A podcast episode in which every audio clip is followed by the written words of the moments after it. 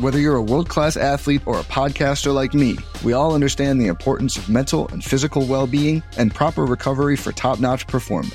That's why I'm excited that Unifyd Healing is sponsoring this podcast. Unifyd Healing is a new and super innovative global network of wellness centers powered by Energy Enhancement System, or EE System. If you haven't heard of the EE System, you'll want to listen up. This technology promotes wellness, deep relaxation, purification, and rejuvenation.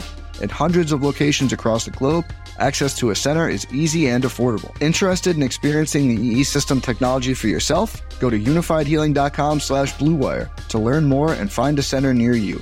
That's U-N-I-F-Y-D healing.com slash bluewire. No material or testimonials on the Unifyd Healing website are intended to be viewed as medical advice or a substitute for professional medical advice, diagnosis, or treatment. Always seek the advice of your physician or other qualified healthcare provider with any questions you may have regarding a medical condition or treatment and before undertaking a new healthcare regimen, including EE system.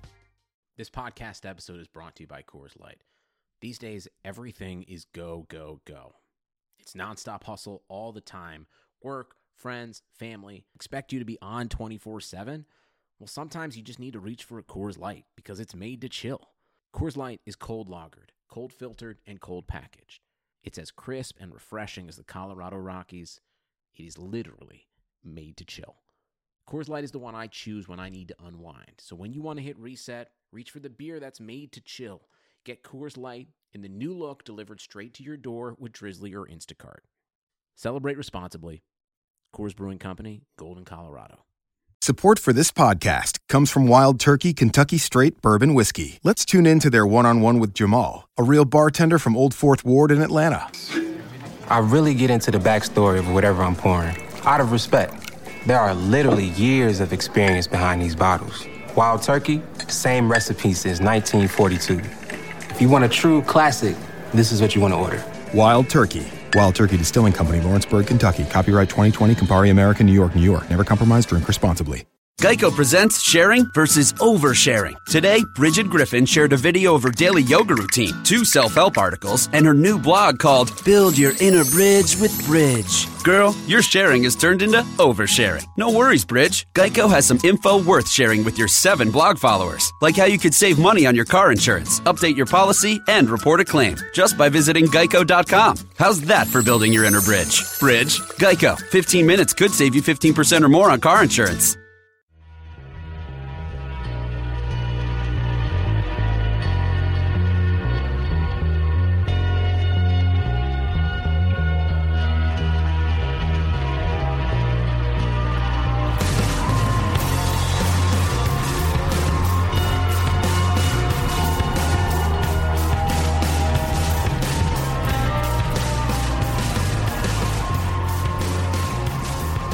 Welcome to the RotoWire Fantasy Football Podcast brought to you by DraftKings.com, the leader in daily fantasy sports.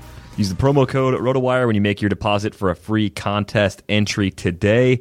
It is Friday, October 23rd, year is 2015, week seven of the NFL season. Derek Van Riper here with Mario Puig.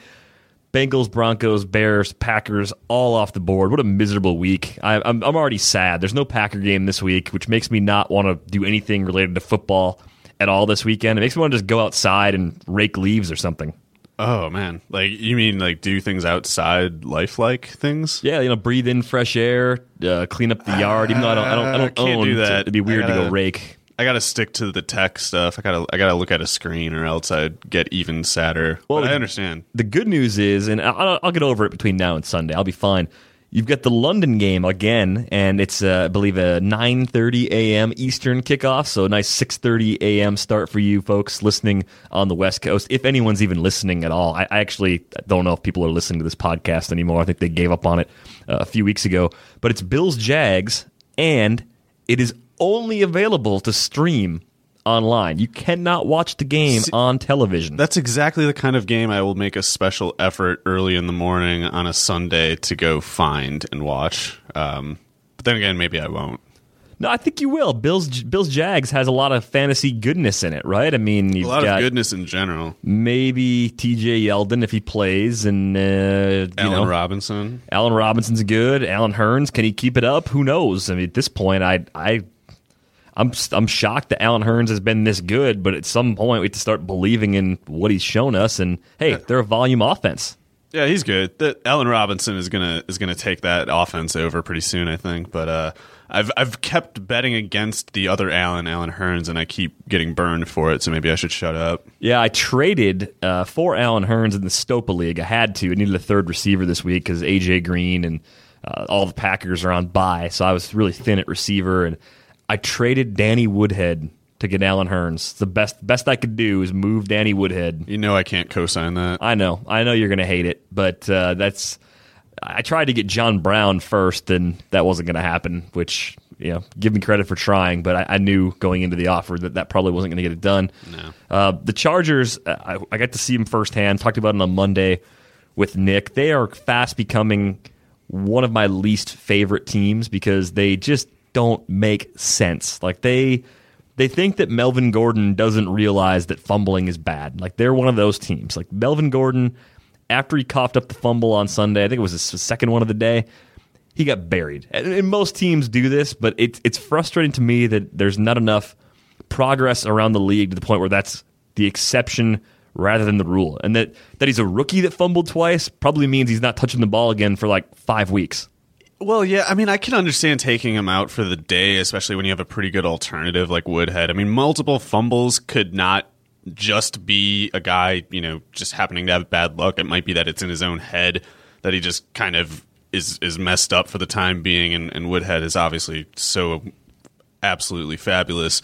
So you gotta you gotta give him the ball, of, of course. But yeah, hopefully they don't do the stupid thing where it's like now we're going to wait until next year to see if you've learned the lesson. I don't think they will. I think since they traded up in the first round to get him, they have to start trying to get some return on that investment, lest they all get fired for their incompetence. But uh, yeah, it looks like a, a weird situation. But at least Philip Rivers is a super likable guy. I just received an email that I want to share with you and the listeners out there. Um, I have I have been asked for pictures of myself in Halloween costumes from either my childhood or adult years for the betterment of a media channel that I'm connected to. Isn't that unusual? Uh, the only Halloween picture of me probably was when I uh, forgot my Power Rangers costume on the bus, and when I was in Merrill and Merrill, Wisconsin. Uh, you haven't heard of that, probably. No. But uh, yeah, then I had to wear a sad, stupid ghost costume that my mom made out of some bed sheets, and I was just weeping in the photos. So I guess I wouldn't take part in that if I were you. That that's that's actually a great story, though. Really, I mean, it's, it's terrible. Like, as sad as you were as a kid for leaving the Power Rangers costume on the bus, like as an adult, you could enjoy a good story out of it. No, it still hurts, and It uh, still brings back repressed pain. but at least I don't forget things on the bus anymore. Knock on wood. That's well, if if you know what, if losing your Halloween costume, losing the Power Rangers costume when you were eight, ten years old, somewhere I was like five. five. Oh, so Ten would be. I think you're supposed to be over the Power Rangers by like seven or something. I don't even remember. I, I missed the window of the Power Rangers entirely growing up, so I had no. Mm. sucks to be you. Yeah, I know. I, I really, really missed out. So I, I guess I, I'm looking at this and I'm, I'm thinking, hey, if you had to forget either your cell phone in your 20s on the bus, which costs several hundred dollars to replace, or the Power Rangers costume when you're five.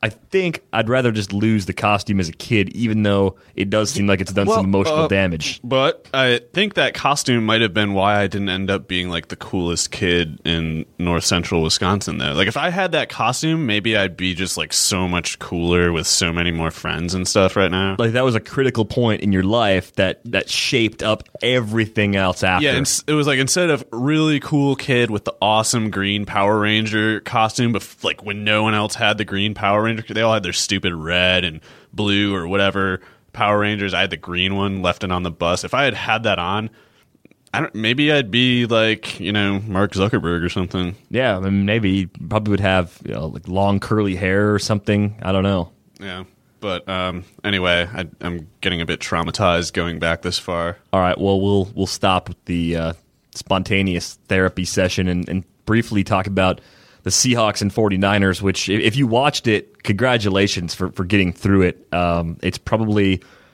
In quality, I would compare it maybe to Caddyshack 2, which uh, shouldn't have never should never been made for one. Caddyshack 2 never should have ever been created.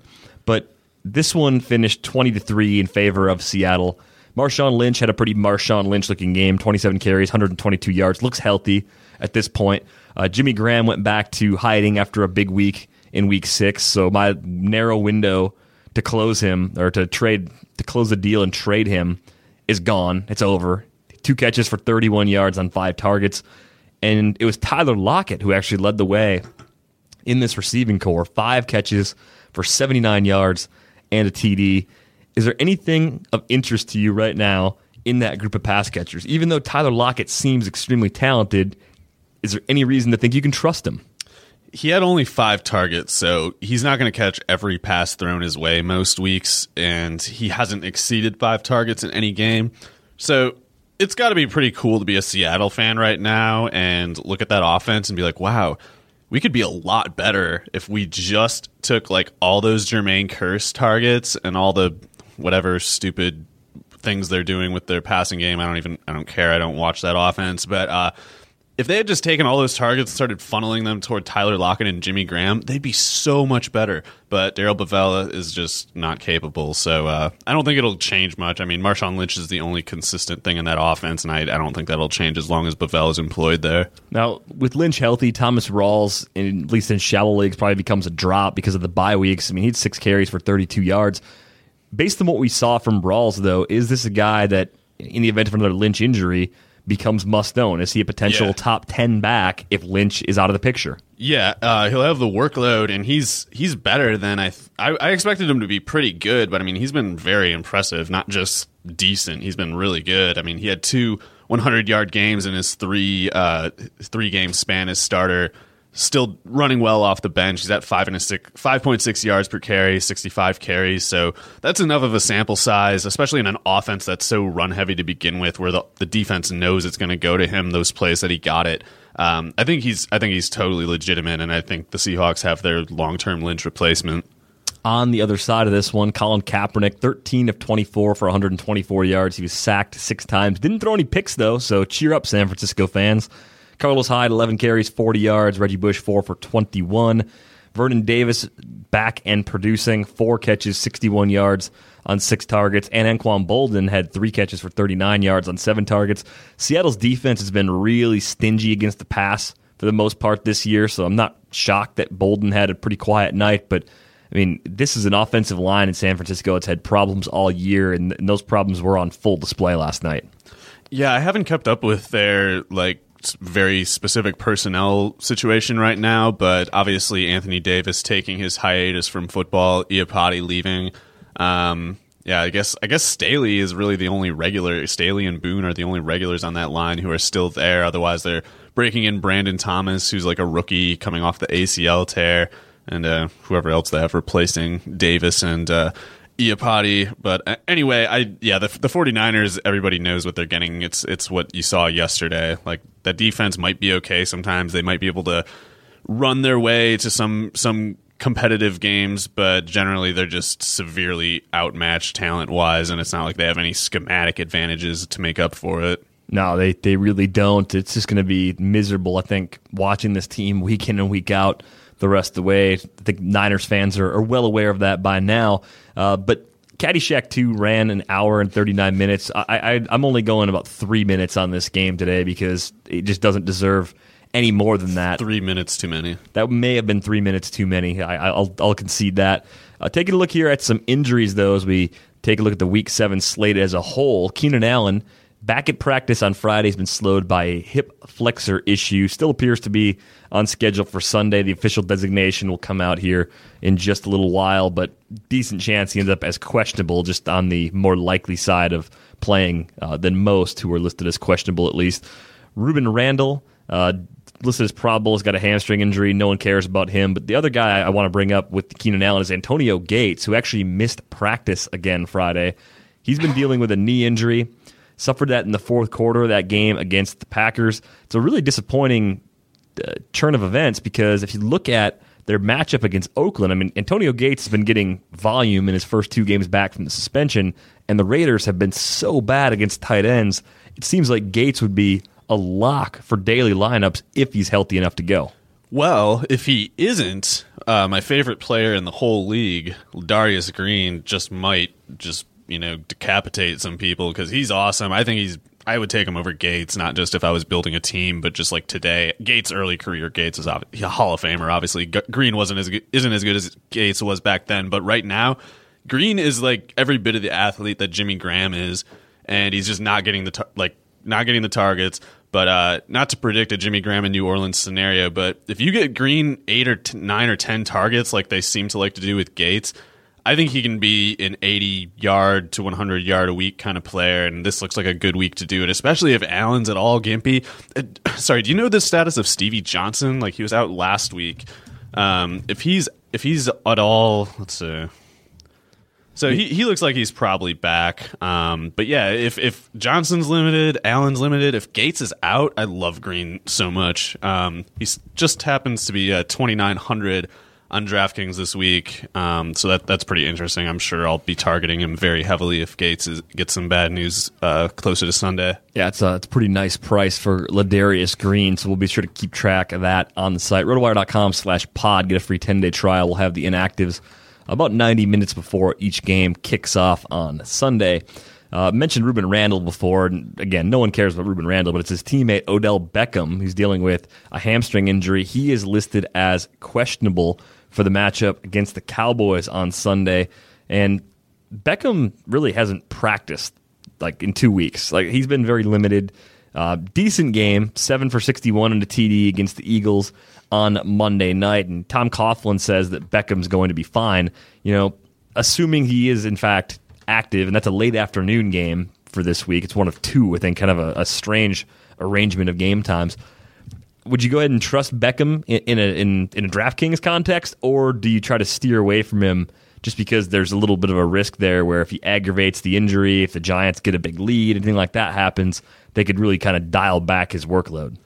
I gener- excuse me. I generally don't like playing guys against Dallas to begin with, and if, if they're as hurt as Beckham, and you know also Dallas bringing back Randy Gregory this week, I don't think it looks like a game for where the Giants will score many points. I and furthermore, Dallas they've they've shown a commitment to the to the model of uh, offense where you run out the clock with a lot of uh, running the ball, and you tend to do that even more when obviously Romo isn't available. They're going to Matt Cassel this week if they if they're breaking in uh, Christine Michael as a starter, I like their chances of kind of just smothering the Giants like twenty to seven, something like that. Because um, yeah, that that that defense of Dallas looks really really good in the front seven. That pass rush is pretty terrifying.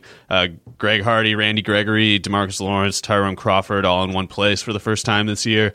Uh, Hardy's obviously been a huge impact in his return so far, so I don't like Odell very much. I'd rather either pay up 400 more for Julio or even more so, uh, definitely drop 100 for DeAndre Hopkins. Love that Hopkins' price on DraftKings remains uh, lower than it probably should be, just based on what we've seen from him target wise and production wise to this point. Staying in the NFC East, Jordan Reed listed as questionable to play against the Bucs. Uh, apparently, he's been cleared by an independent neurologist. So, unless the symptoms return over the weekend, there's a good chance that Reed will be available to Washington in some capacity. But this is a guy we've, I think we've had four diagnosed concussions already. I, I'm just very pessimistic on the idea that he can come back right away and be productive. It just seems like a, a really risky long term decision to even put him back out there. Yeah, I don't I don't know what to make of that either. I certainly won't be approaching him in fantasy season long or daily. But uh, yeah, hopefully he's okay because you, you, yeah, I would hate that he'd be putting himself at risk or something. No DeSean Jackson this week for Washington. That hamstring injury continues to sideline him. He did practice last week and uh, was listed as questionable then, but he's officially ruled out, so not making the progress as expected. Uh, the Titans are going to be without Marcus Mariota this week. He took a, a low hit from Olivier Vernon, uh, and that's caused a sprained MCL in his knee, so he's going to miss at least this one game. Zach Mettenberger getting the start against Atlanta. Think about the Titans. I mean, their offensive line is pretty bad. They don't run it all that well. The talent around Mettenberger is very limited. Could he actually be a useful tournament play, given that the Titans may have to throw it 40 times just to keep up with the Atlanta offense? It could work. I mean, he he he was not a great prospect coming out of LSU, but we know he can throw the ball downfield. He can put velocity on the ball. He's got some familiarity with the league after getting some exposure last year, and obviously, you know, working as a backup. Had time to watch to start this year, so I wouldn't I wouldn't like aggressively argue against it. I won't do it myself. Like I'm, I'm I can identify enough of other viable quarterback options. I feel like where I wouldn't go to Mettenberger, but he he he could be a starter someday, an average or better starter in the NFL. Just because Mariota is there doesn't mean like Mettenberger isn't a prospect anymore. It's just he's still a middling one on a bad team. So I don't know. That doesn't add up for me.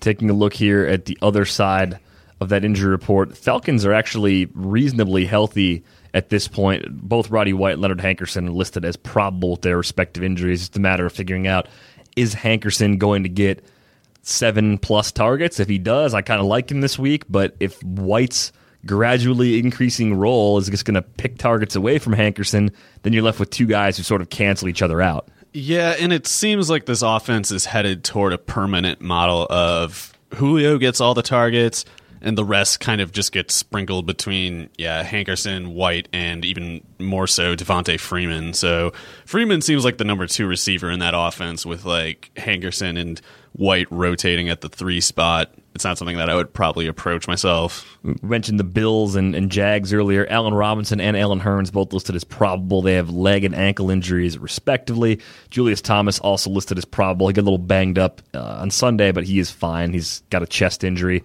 Uh, LeSean McCoy was limited at practice on Friday due to a hamstring injury. That's been an ongoing issue for him. He's listed as probable any hesitation about using McCoy against that Jags defense, that given that he's on the injury report again, or do you think that's just going to be kind of status quo? I mean, he, he looked a lot better against the Bengals last week than he has at any other point this season. Um, yeah, I unfortunately didn't get a chance to watch that game. I I, I kind of wish I had because I was definitely curious to see how he looked, not just uh, what the what the numbers were, but the numbers were good, and you know the opportunities there. So it's it's hard to it's hard it's hard to say that anyone should avoid him. If you own him in season long, you have to play him. So uh, otherwise, it's it's not the the greatest matchup or whatever, but the volume there gives him a high floor at least. Adrian Peterson limited in practice on Thursday due to a finger injury. Doesn't seem too serious. He should be fine. Dez Bryant didn't practice Thursday. If he's able to practice between now and the time we finish recording this here on Friday afternoon, we'll let you know. But it doesn't look like Dez is going to be ready to go for this week. Oh, sorry, not to not to totally derail uh, this this awesome uh, Dez direction here, but I forgot to mention that some something that Nick Whalen showed me on Twitter, some s- sleep psychologist guy or whatever, was saying that uh, Buffalo has a an already like they were the favored team, I would assume, but they have a huge advantage over Jacksonville because they got to London or whatever three days ahead of time or something. Hmm. So I guess I guess Gus Bradley held them out until getting there Friday, which the sleep guys said is going to totally mess with their uh, sleep schedules. So maybe maybe this is actually a good setting for McCoy to kind of go off if he's going against a bunch of sleepwalkers. Yeah, I mean, if if you're just not really with it because of jet lag, that could be a factor. Or jag lag, I think, as uh, Nick referred to it yesterday, which is It's a it's an every week thing. it's that they yeah they they always experience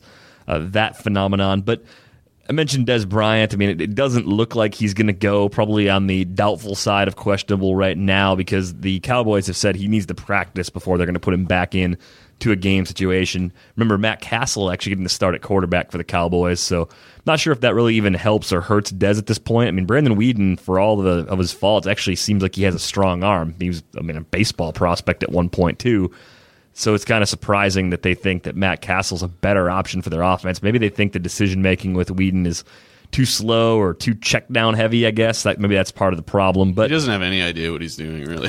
Yeah, so I I guess that's that's probably the thing. It'll if you go go play baseball for five years and then go try to play football. It's probably harder to play football that Yeah. way. But Anyway. uh, yeah, Cassel should stabilize things whenever Dez does come back. I mean, it's not going to be a high ceiling situation, but they should at least have fewer three and outs. I think so. That might mean more opportunities generally. Keep an eye out for a status update on Emmanuel Sanders. He should be okay, but he did suffer a sprained AC joint in his shoulder during last week's win over Cleveland. Haven't seen an official designation on him go by uh, just yet. Jeremy Maclin is expected to be back at practice today. I think the Chiefs practice will be happening like as we record this, and They expect that he'll be ready to play, but no guarantee, of course, coming back from a concussion. John Brown slowed by a hamstring injury. He was limited in practice on Thursday, though. Hamstring tightened up during drills. I think he's going to be fine. Question I have for you is coming off a huge game 10 catches, 196 yards. Is John Brown's stock actually on the rise, or is it really a case where you're still going to see a lot of fluctuation from week to week with regards to his target volume because of Fitz and Michael Floyd still being there? I think it was something that was due, but definitely not something that'll be predictably repeating. I I think it was just like yeah, he needed a game like that to get his averages in line, and now he's going to have the predictable you know step back for a while. There's Fitz is too good and a constant in that offense to really give up many games like that to one of his peers generally. So that probably, I mean, not that this is a gutsy statement, but that was probably his best game of the year.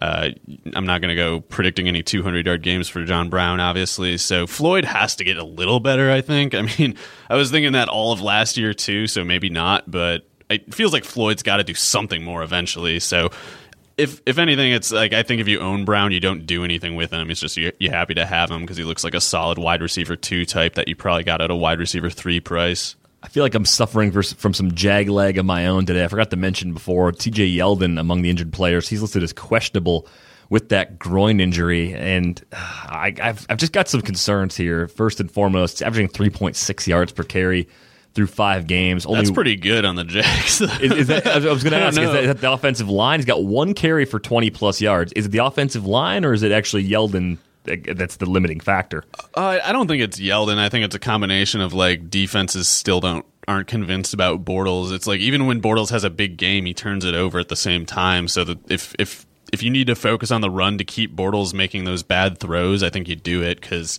uh, obviously Yeldon is not going to throw incomplete.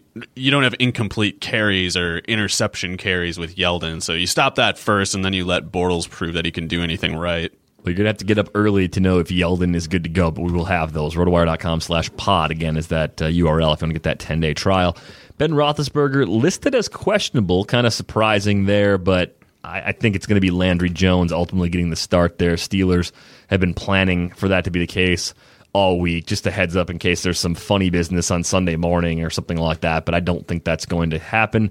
Marques Colston slowed by a shoulder injury. He was back at practice in a limited capacity on Wednesday, still awaiting his final uh, availability based on the Friday practice report. But if Colston's back, does that immediately scale back the targets for Ben Watson, who just went crazy against the Falcons in week six? I think so. What, Colston came into the league as like a tight end largely, so I think it makes sense for them to give Colston some of the routes and some of the targets that they've been giving Watson. And uh, otherwise, in this game, I, I, don't know what Colston's return means for Willie Snead, but uh, if you like the, if you like narrative picks Willie Snead's going to the to the state where he initially was made famous at Ball State. Um, so if you really like the the trip to Indiana narrative, then maybe Willie Snead could have that whole uh, prove it to the to the home crowd type of thing going on. Whatever. Yeah, local boy makes good story. Yeah. You know, we, we, we like those. And it's a good matchup. So. All right. Well, injury wise, I think that's the extent of what we're watching closely here as we move into week seven. Fantasy football just got a whole lot more interesting. In week seven, DraftKings will be hosting yet another Millionaire Maker event with $1 million going to first place. Go to DraftKings.com now, enter the promo code ROTOWIRE to play free with your first deposit on DraftKings. That's promo code ROTOWIRE for free entry now with your first deposit at DraftKings.com. This isn't fantasy as usual. This is DraftKings. Welcome to the big time. Taking a look here at the quarterback position, sadly, no Aaron Rodgers, which is oftentimes the direction I like to go at quarterback on my DraftKings lineup. Tom Brady leading the charge at 8,500. Nice little price break, though, to Andrew Luck at the second spot on the list at 7,600. Matt Ryan at 7,200 against the Titans, and Drew Brees on the other side of that Luck Saints matchup uh, at 7,000. Are you paying up for one of the top four guys, or do you think you're going to look a little cheaper this week? Well, uh, messing around with the lineups that I've been tinkering with the whole podcast here, it's looking like it'd be pretty easy to fit in luck, especially if uh, you're going for Ladarius Green, like I probably will. Um, you got guys like Todd Gurley's still five thousand, so you can make like a pretty balanced roster and still fit in a guy like Luck. Or if uh, if if you believe that you know the Patriots are are truly invincible. Tom Brady at 85 is kind of easy to fit into. Uh, I think I like Luck the most out of this group, given uh, the relatively soft cap. I don't. I mean, it, obviously, bye weeks are the main reason, but I just don't really see that many good alternatives. If if if Roethlisberger's in, that might be interesting, but otherwise, it's like if you're going past Luck at 7600, uh, Matt Ryan on the road, kind of always a bummer. Uh, Drew Brees, I don't trust him anyway. I, like I said, I think the Giants are going to have problems with the Dallas pass rush.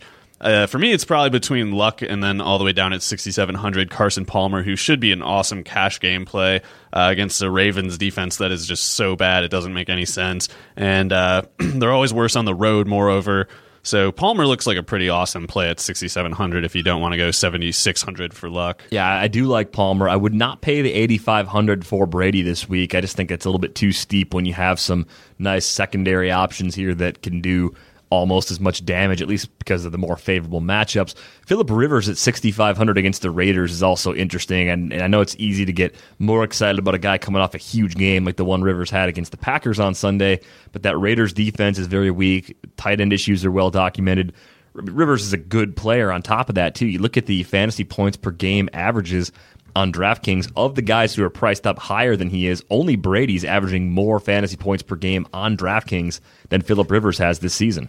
Yeah, it's hard to predict those those pesky 65 pass attempt games. Uh, he'll pro- he'll be more likely to stay around 30 than 60, but that's still enough to probably get you know safely to 250 and two touchdowns or something.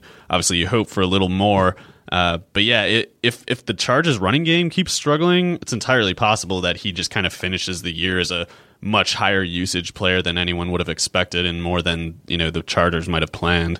Cam Newton at 6,600 home against the Eagles. Uh, what do you think about that matchup, kind of sandwiched in there price wise between Palmer and Philip Rivers? The Eagles' defense is a lot better than I expected it to be. Uh, I mean, they still have some cornerback vulnerabilities, but this is this is a strange matchup. Actually, I don't know what to make of it. Cam is obviously playing really, really good right now, so it's it's not as if I mean to question his capability in this instance. It's good that he's at home, but yeah, I mean, I think you can bank on some short fields with him if you believe that the Philadelphia offense will continue to struggle. I'm kind of agnostic still on that. It's it's a really bad matchup for the Philadelphia offense, and they looked terrible last week. But the last couple times that we've said like, "Wow, the Eagles look so bad," they somehow you know look pretty good on offense the next. So I can't rule out that possibility here, but I, I, if he does get the short fields, you like his chances of running for a touchdown because if, if, they get in the red zone at all, it's like Cam Newton's uh, fantasy project projection goes way up because he just gets so many of that, so many of those rushing touchdowns within the red zone. Looking at the other prices just below the Rivers Newton Palmer tier, you got Sam Bradford at sixty one hundred on the road against Carolina. He's been so inconsistent, more bad than good to this point. I don't think I'd take the bait there, but I wouldn't. No. I, the ownership rates. I'm, i mean, I'm people the, finally are starting to give up. I think on Sam Bradford. Yeah, I'm I'm the uh, all Eagles everything apologist aside from Riley Cooper, but I am apologist for everything Philadelphia. I do not want anything to do with them. I I picked up Brian Hoyer in the stake league to start him instead of Bradford this week. If that tells you much. I think that tells me a lot. Joe Flacco at 5,700. If the Cardinals are going to put up points against the Ravens, you're going to get volume from Flacco. I can see the uh, GPP appeal there, but I won't approach it myself. I just that that passing game is not very good, despite the volume it's had lately. Same price as Flacco. You've got Matthew Stafford getting another look at the Vikings defense. Vikings beat the crap out of Matthew Stafford. I think it was in week two. They were constantly hitting him. He came out of that game bloody, bruised, just absolutely dismantled. Literally. Could, could things be different this time around? Well, um, oh, man, I uh, don't know what's up with this Everson Griffen situation, but uh, yeah, he's got some kind of irregular heartbeat thing. I guess it, he's not on the injury report or something, so he's okay. But uh, Griffen's there; he can rush the passer, and uh, Mike Zimmer just generally is is a really good defensive coach. So it's not like he's gonna having between those contests forgotten what it was that he you know what code he cracked to make Stafford look so bad. I I would not be chasing Stafford's points from last week. That was the Bears defense. Uh, Stafford still looks like a sloppy guy who just doesn't know how to play quarterback, in my opinion. I'm with you. I'm actually staying away from the receivers as well. I don't want any shares of Megatron or Golden Tate this week because I think it could be very ugly again for that Detroit offense. Ryan Tannehill, 5,700, home against Houston. You got uh, Brian Hoyer at 5,300 against Miami. Is the defensive showing that we saw last week in Tennessee indicative of the Dolphins maybe getting back to being a team that we expect them to be coming into the year under Dan Campbell?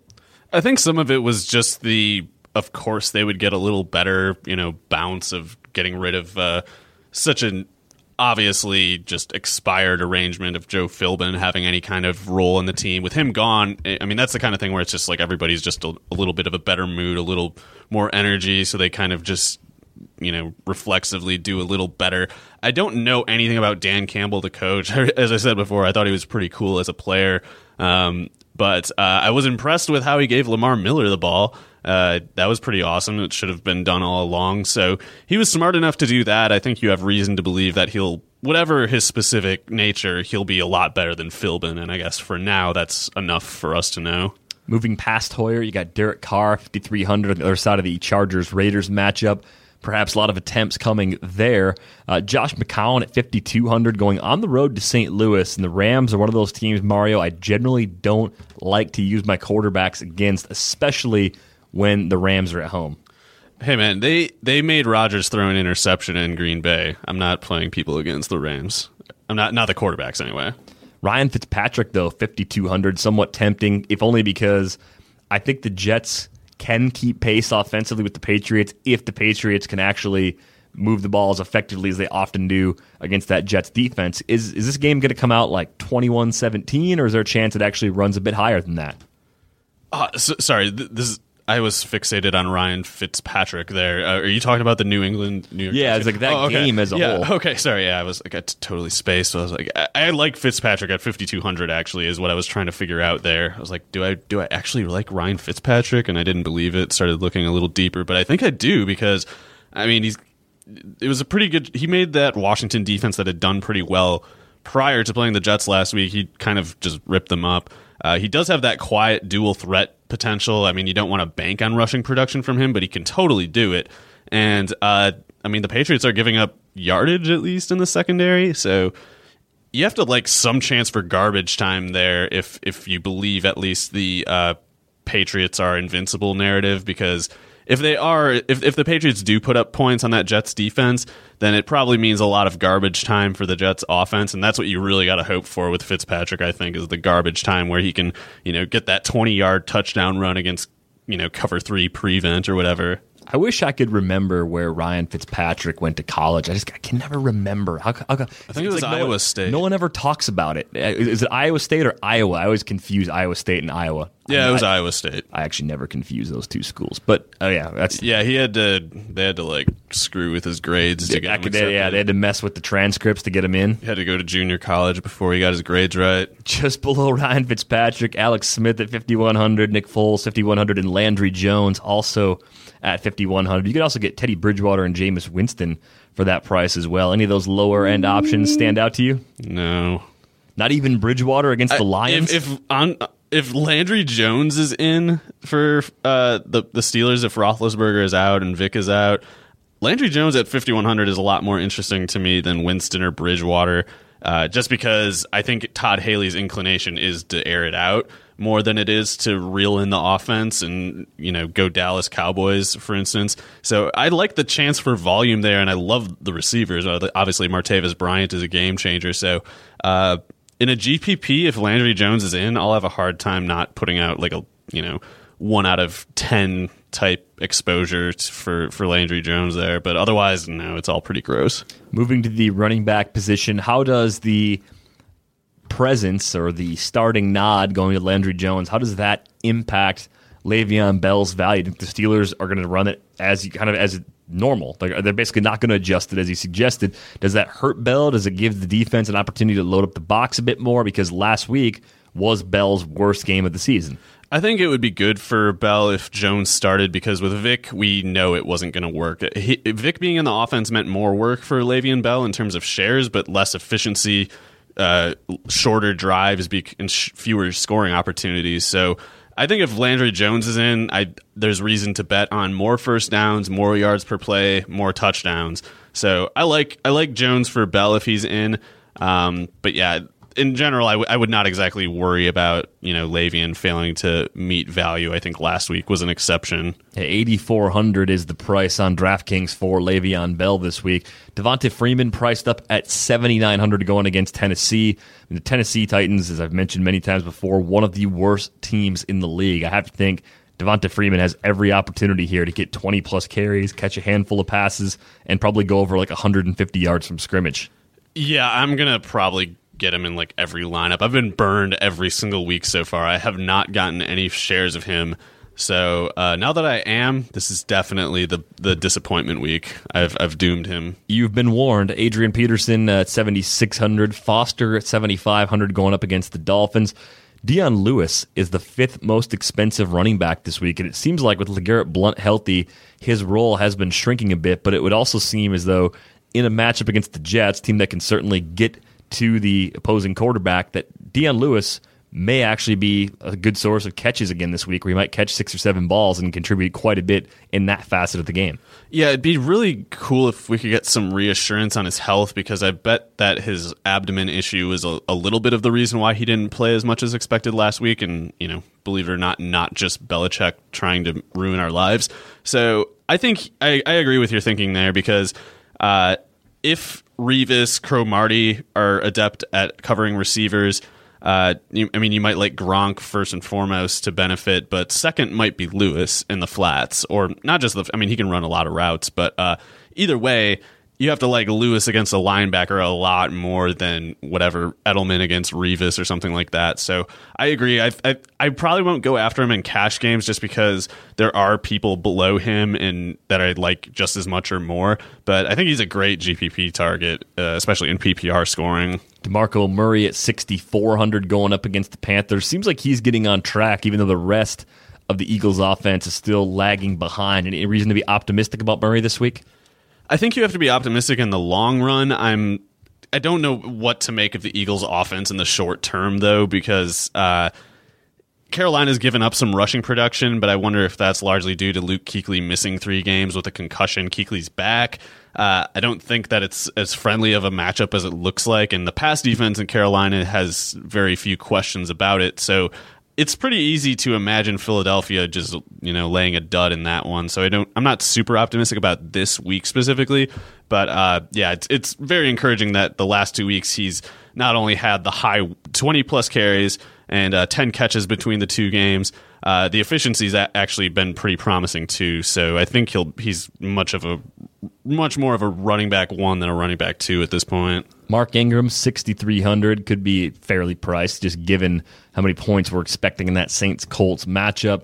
Latavius Murray is sort of interesting to me at 6,100. The Chargers have been pretty generous to opposing backs all season. A lot of the production coming last week against the Packers on that long run by James Starks. It was a play that looked like it was completely stuffed the line of scrimmage. Starks kind of spun around, went to the outside, found the edge, and ended up finding pay dirt afterwards.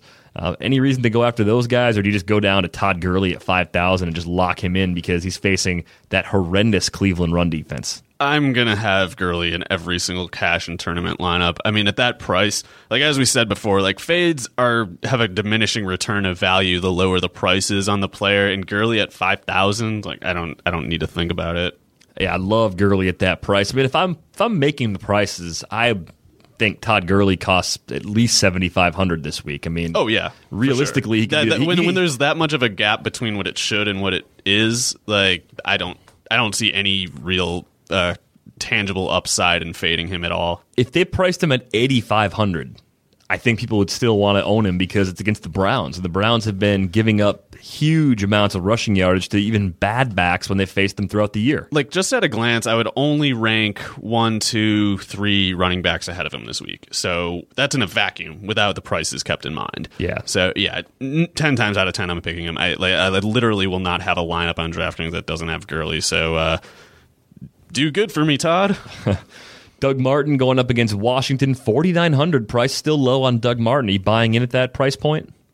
He's I, think you're encouraged in season long with how he's done a little bit lately, but I don't that whole lineup or sorry, that whole uh, matchup sounds like a stinker to me. I, I I don't trust either team. Don't like either team. Doug Martin is not someone that I would target outside of tournament situations. Looking a little further down here, you got Lamar Miller at 4,600 compared to Martin. Do you like the little price break there on Miller? And do you think he can run against that Houston defense? I believe in Dan Campbell giving him the work. I don't know what to make of the Houston defense exactly, or, and I also don't have a solid conceptualization of what the final look of that Miami offense will be, but I believe in Lamar Miller. So 4,600, he's definitely in play for me, cash and uh, tournament both. I don't know what kind of exposure precisely that I'll have to him, but uh, I mean, yeah, Todd Gurley's the priority for me. Devonta Freeman, I'm probably going to fit in most of the time, so it'll have to be in the flex spot. He, he's he's at no more than third or fourth priority for me at running back, and as I alluded to earlier, I'm also going for a lot of Christine Michael because he's only three thousand. So Danny Woodhead probably not going to be in your lineups then this week, just because there's so many other options at low I- prices. it's not about you, Danny. It's about the other guys who are similarly priced but Yeah. actually start. Oh, and, and blame blame the five thousand dollar price tag on Todd Gurley for the low uh, Denny Woodhead shares for, for Mario this week.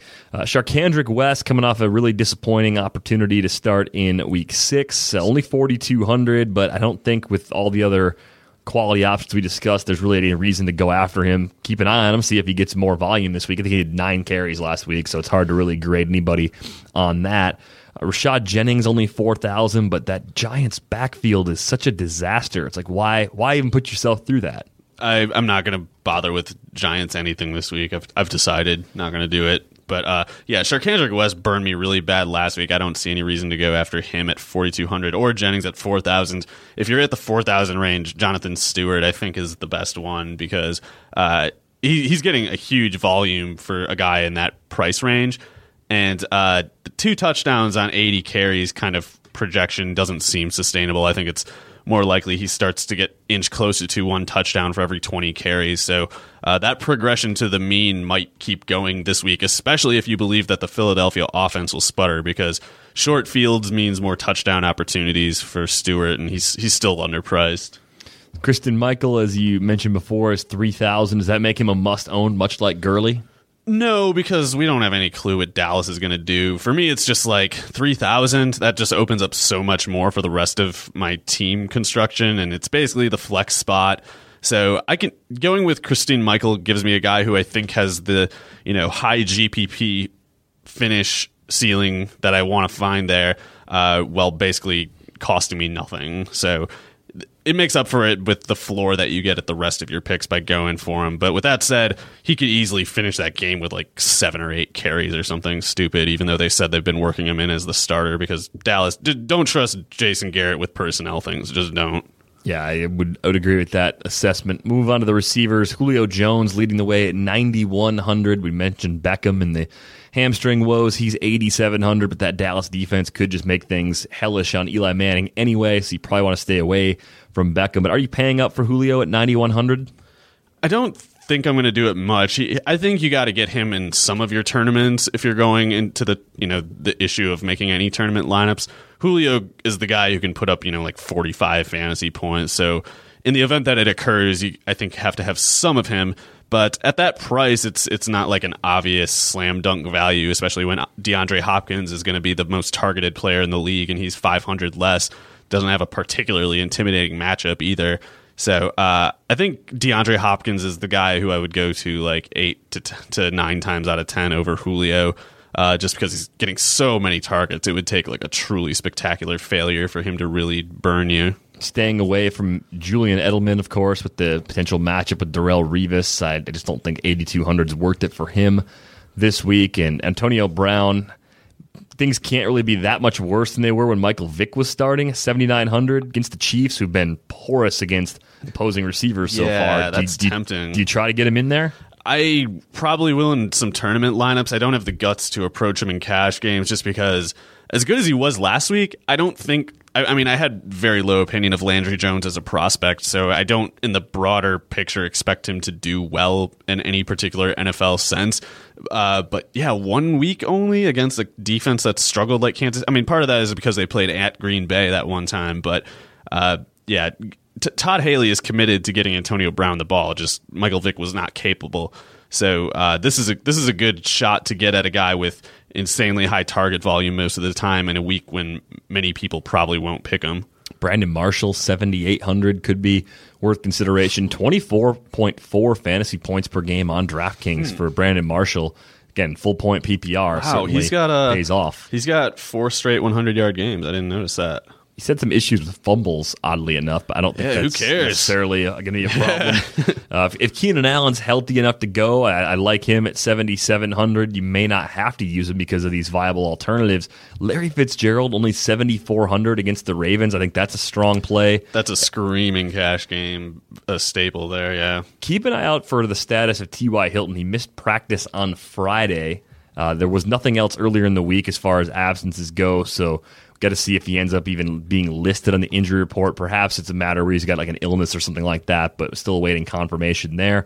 What do you think about Amari Cooper at 6,500? I don't know what to make of that offense in in a broader sense. I we, it seems like regardless of what that offense turns out like, Cooper will get his target volume. Uh, the question is whether he goes anywhere with it in this price it's he's a little bit too expensive for me to gamble on i think. I i wouldn't i wouldn't argue against him in a gpp setting just because he is really talented. And if you know philip rivers puts up more numbers on them they might have to throw the ball and abandon the run in which case you have to like cooper's chances of eating into the the shares that would have normally gone to the running game. Uh, so yeah he he's he's totally capable I just would probably rather pay up for some of those other guys we already talked about or uh, for 100 less, you can take another lottery ticket on the Mike Evans show, perhaps finally airing. But uh, yeah, otherwise, I, there's there's some guys at the lower marks like Garcon at five thousand. If Reed is out again and Jackson's out, I think you have to like him against the Buccaneers. But yeah, GPP only for me for uh, Amari Cooper. I do like Evans uh, more than Jordan Matthews at 6,400 yeah, yeah. if you're going to go that route at receiver. Uh, Brandin Cooks only 5,500. Production hasn't been there. He's been a disappointment this year. With that matchup against the Colts, I mean, does he draw a top corner and end up getting shut down, or do you think he actually has a chance to get, kind of get back in the right direction uh, on, on Sunday? I don't know what to make of him or that offense in a in most senses, but I mean, I feel like Cook should be a better player than what he's been to this point. Like he was at a very young age, very, very, very productive at Oregon State, had awesome workout testing numbers. Feels like it, a player who's just not producing because the team is asking him to do things he's not good at.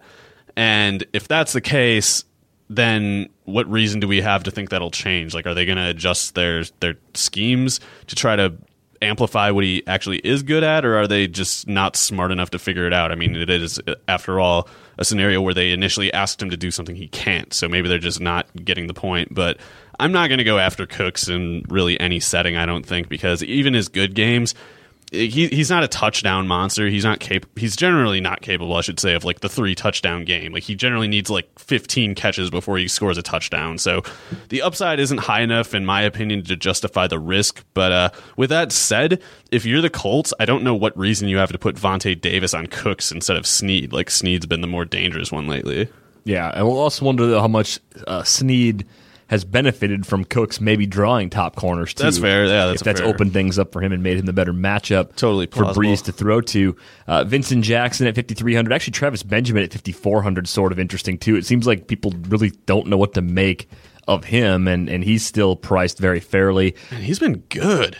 Yeah, almost I, almost twenty fantasy points per game on DraftKings this season. Like he's got is ever since week three when he's like he's either scored in every game or had at least six catches in every game. That's and we're at six weeks of this going on now. So it's, I guess I guess I have to be convinced, but I hate the matchup, so I'm not going to go after him.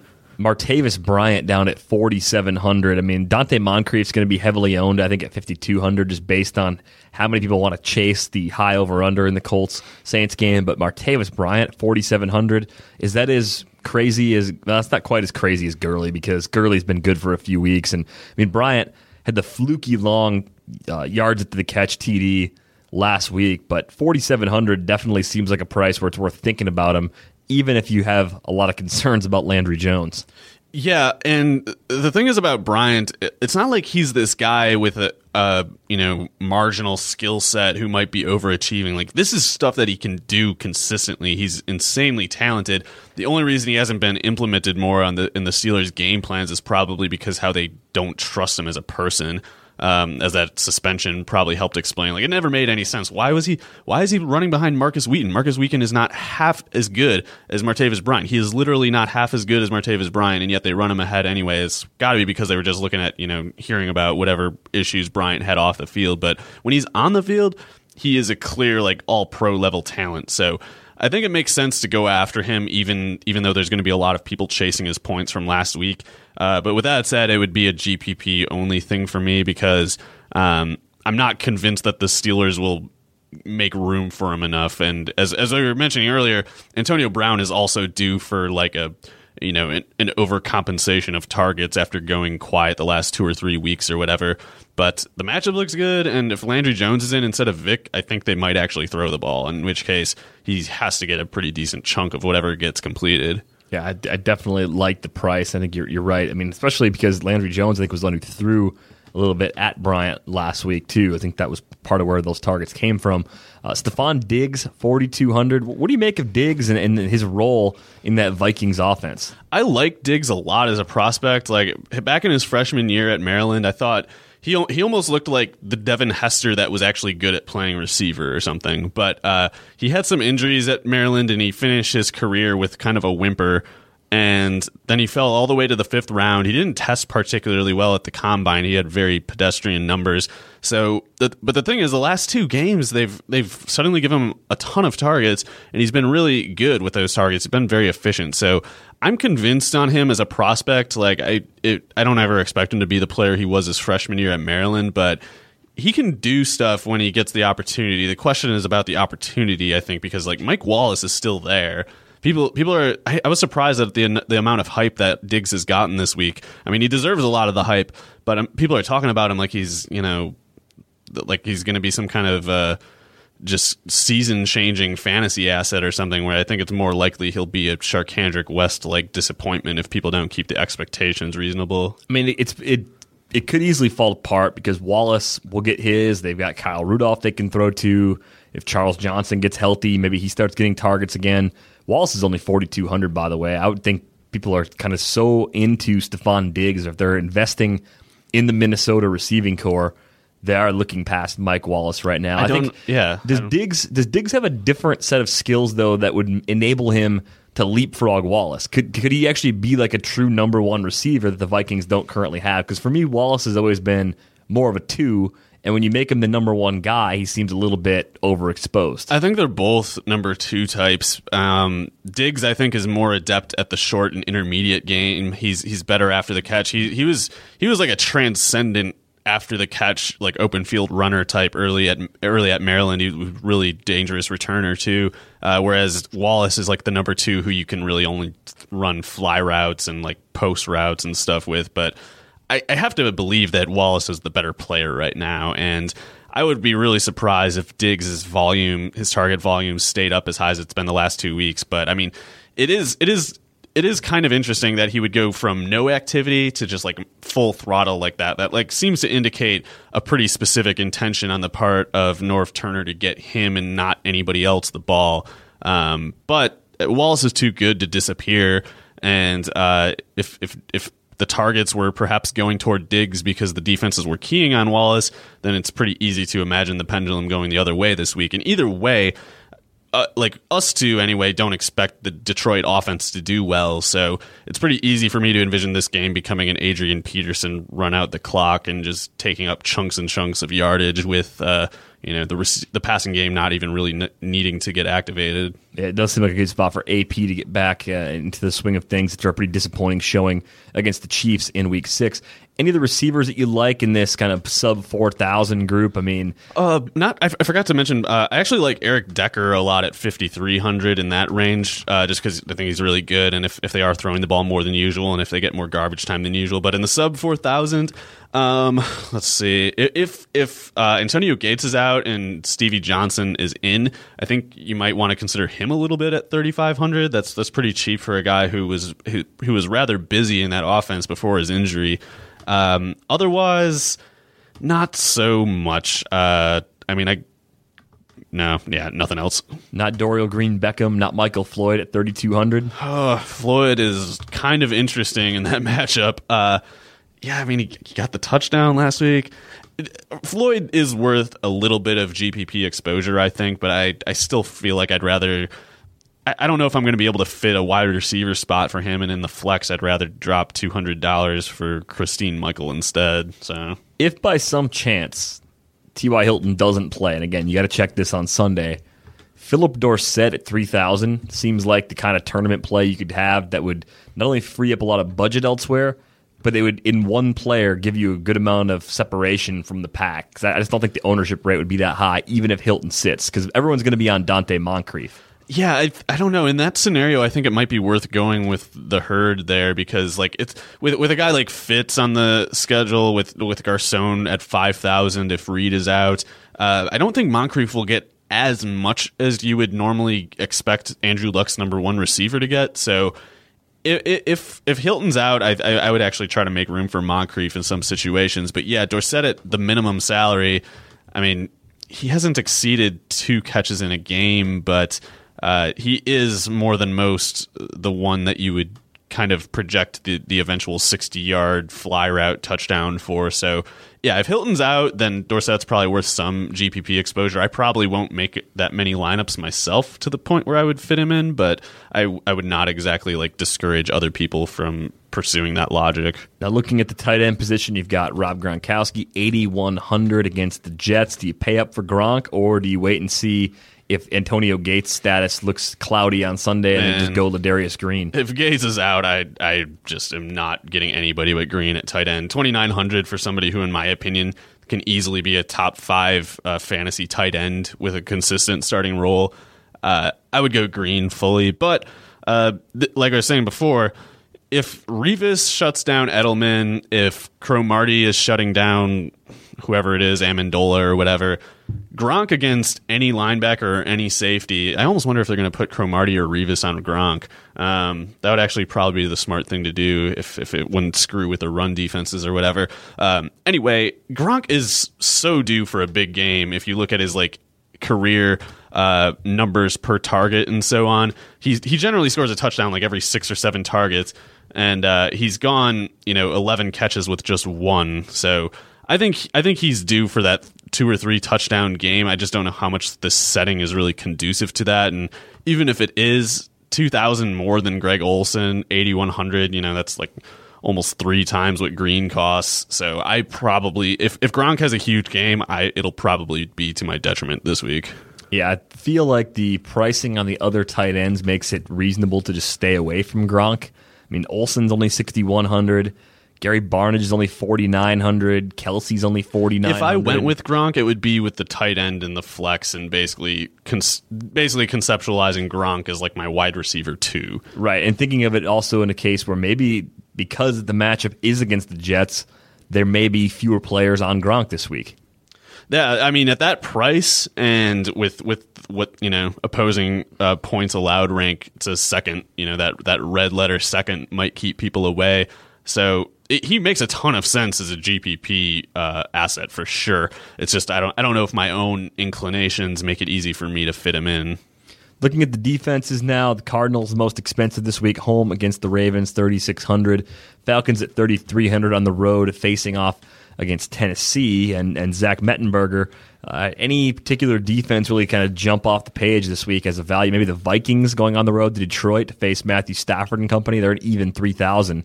Uh, what, what, do you think about the defensive slate this week? It's not easy to see a nice one this week. I I don't have enough confidence in the Falcons personnel to capitalize on whatever opportunity Mettenberger might provide, and I'm not even convinced that Mettenberger is that bad or anything. So uh, I guess. I guess the way I tend to look at things, I'd probably go for the the Vikings at three thousand would be one target for me. Chiefs, the Chiefs at twenty seven hundred against Landry Jones at Arrowhead. Uh, I don't, I don't know. I don't. Yeah, I, I, probably that that when you put it that way, it sounds like a good idea. I just I have some bad feeling about the Chiefs. I don't know. I just think they look kind of stupid, like a team that has no idea what it's doing. I can imagine their offense having another bad game, in which case the defense would perhaps deal with short fields and give up some you know cheap points that still hurt your uh, fantasy box score all the same.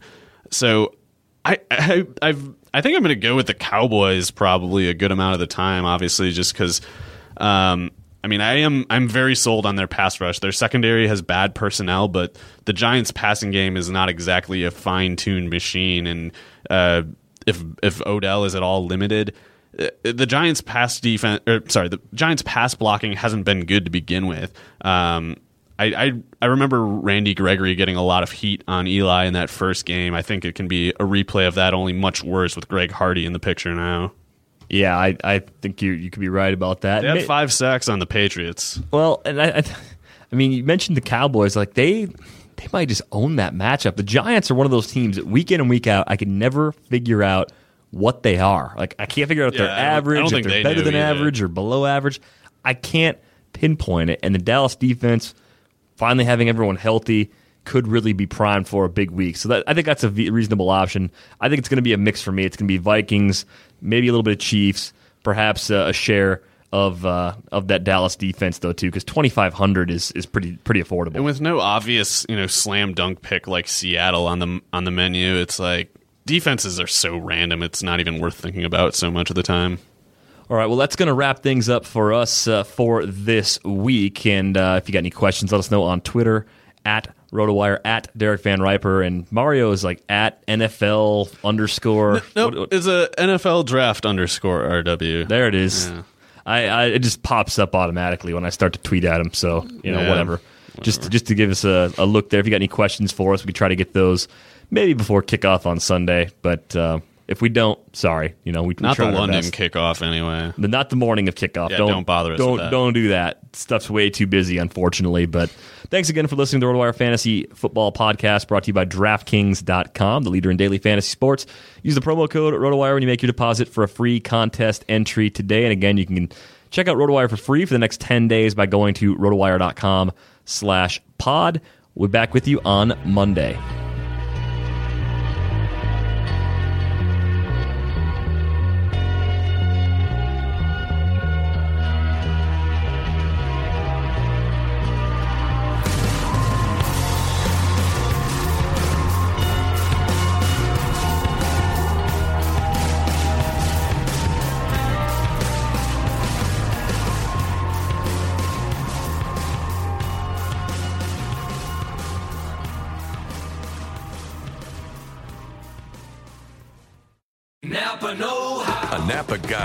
Knows that by the foot, there's no better ride than an old station wagon. Room for six people facing forward, two people facing backward, and a whole lot of luggage, lumber, and bicycles haphazardly strapped to the roof. If you can parallel park that beast, you can park anything. And with some quality parts and a little Napa know how, you can keep your land ship running longer, stronger. It's not obsolete, it's a rare treasure. That's Napa know how. This is the story of the one. As head of maintenance at a concert hall, he knows the show must always go on. That's why he works behind the scenes, ensuring every light is working, the HVAC is humming, and his facility shines. With Grainger's supplies and solutions for every challenge he faces, plus 24 7 customer support, his venue never misses a beat. Call quickgranger.com or just stop by. Granger, for the ones who get it done.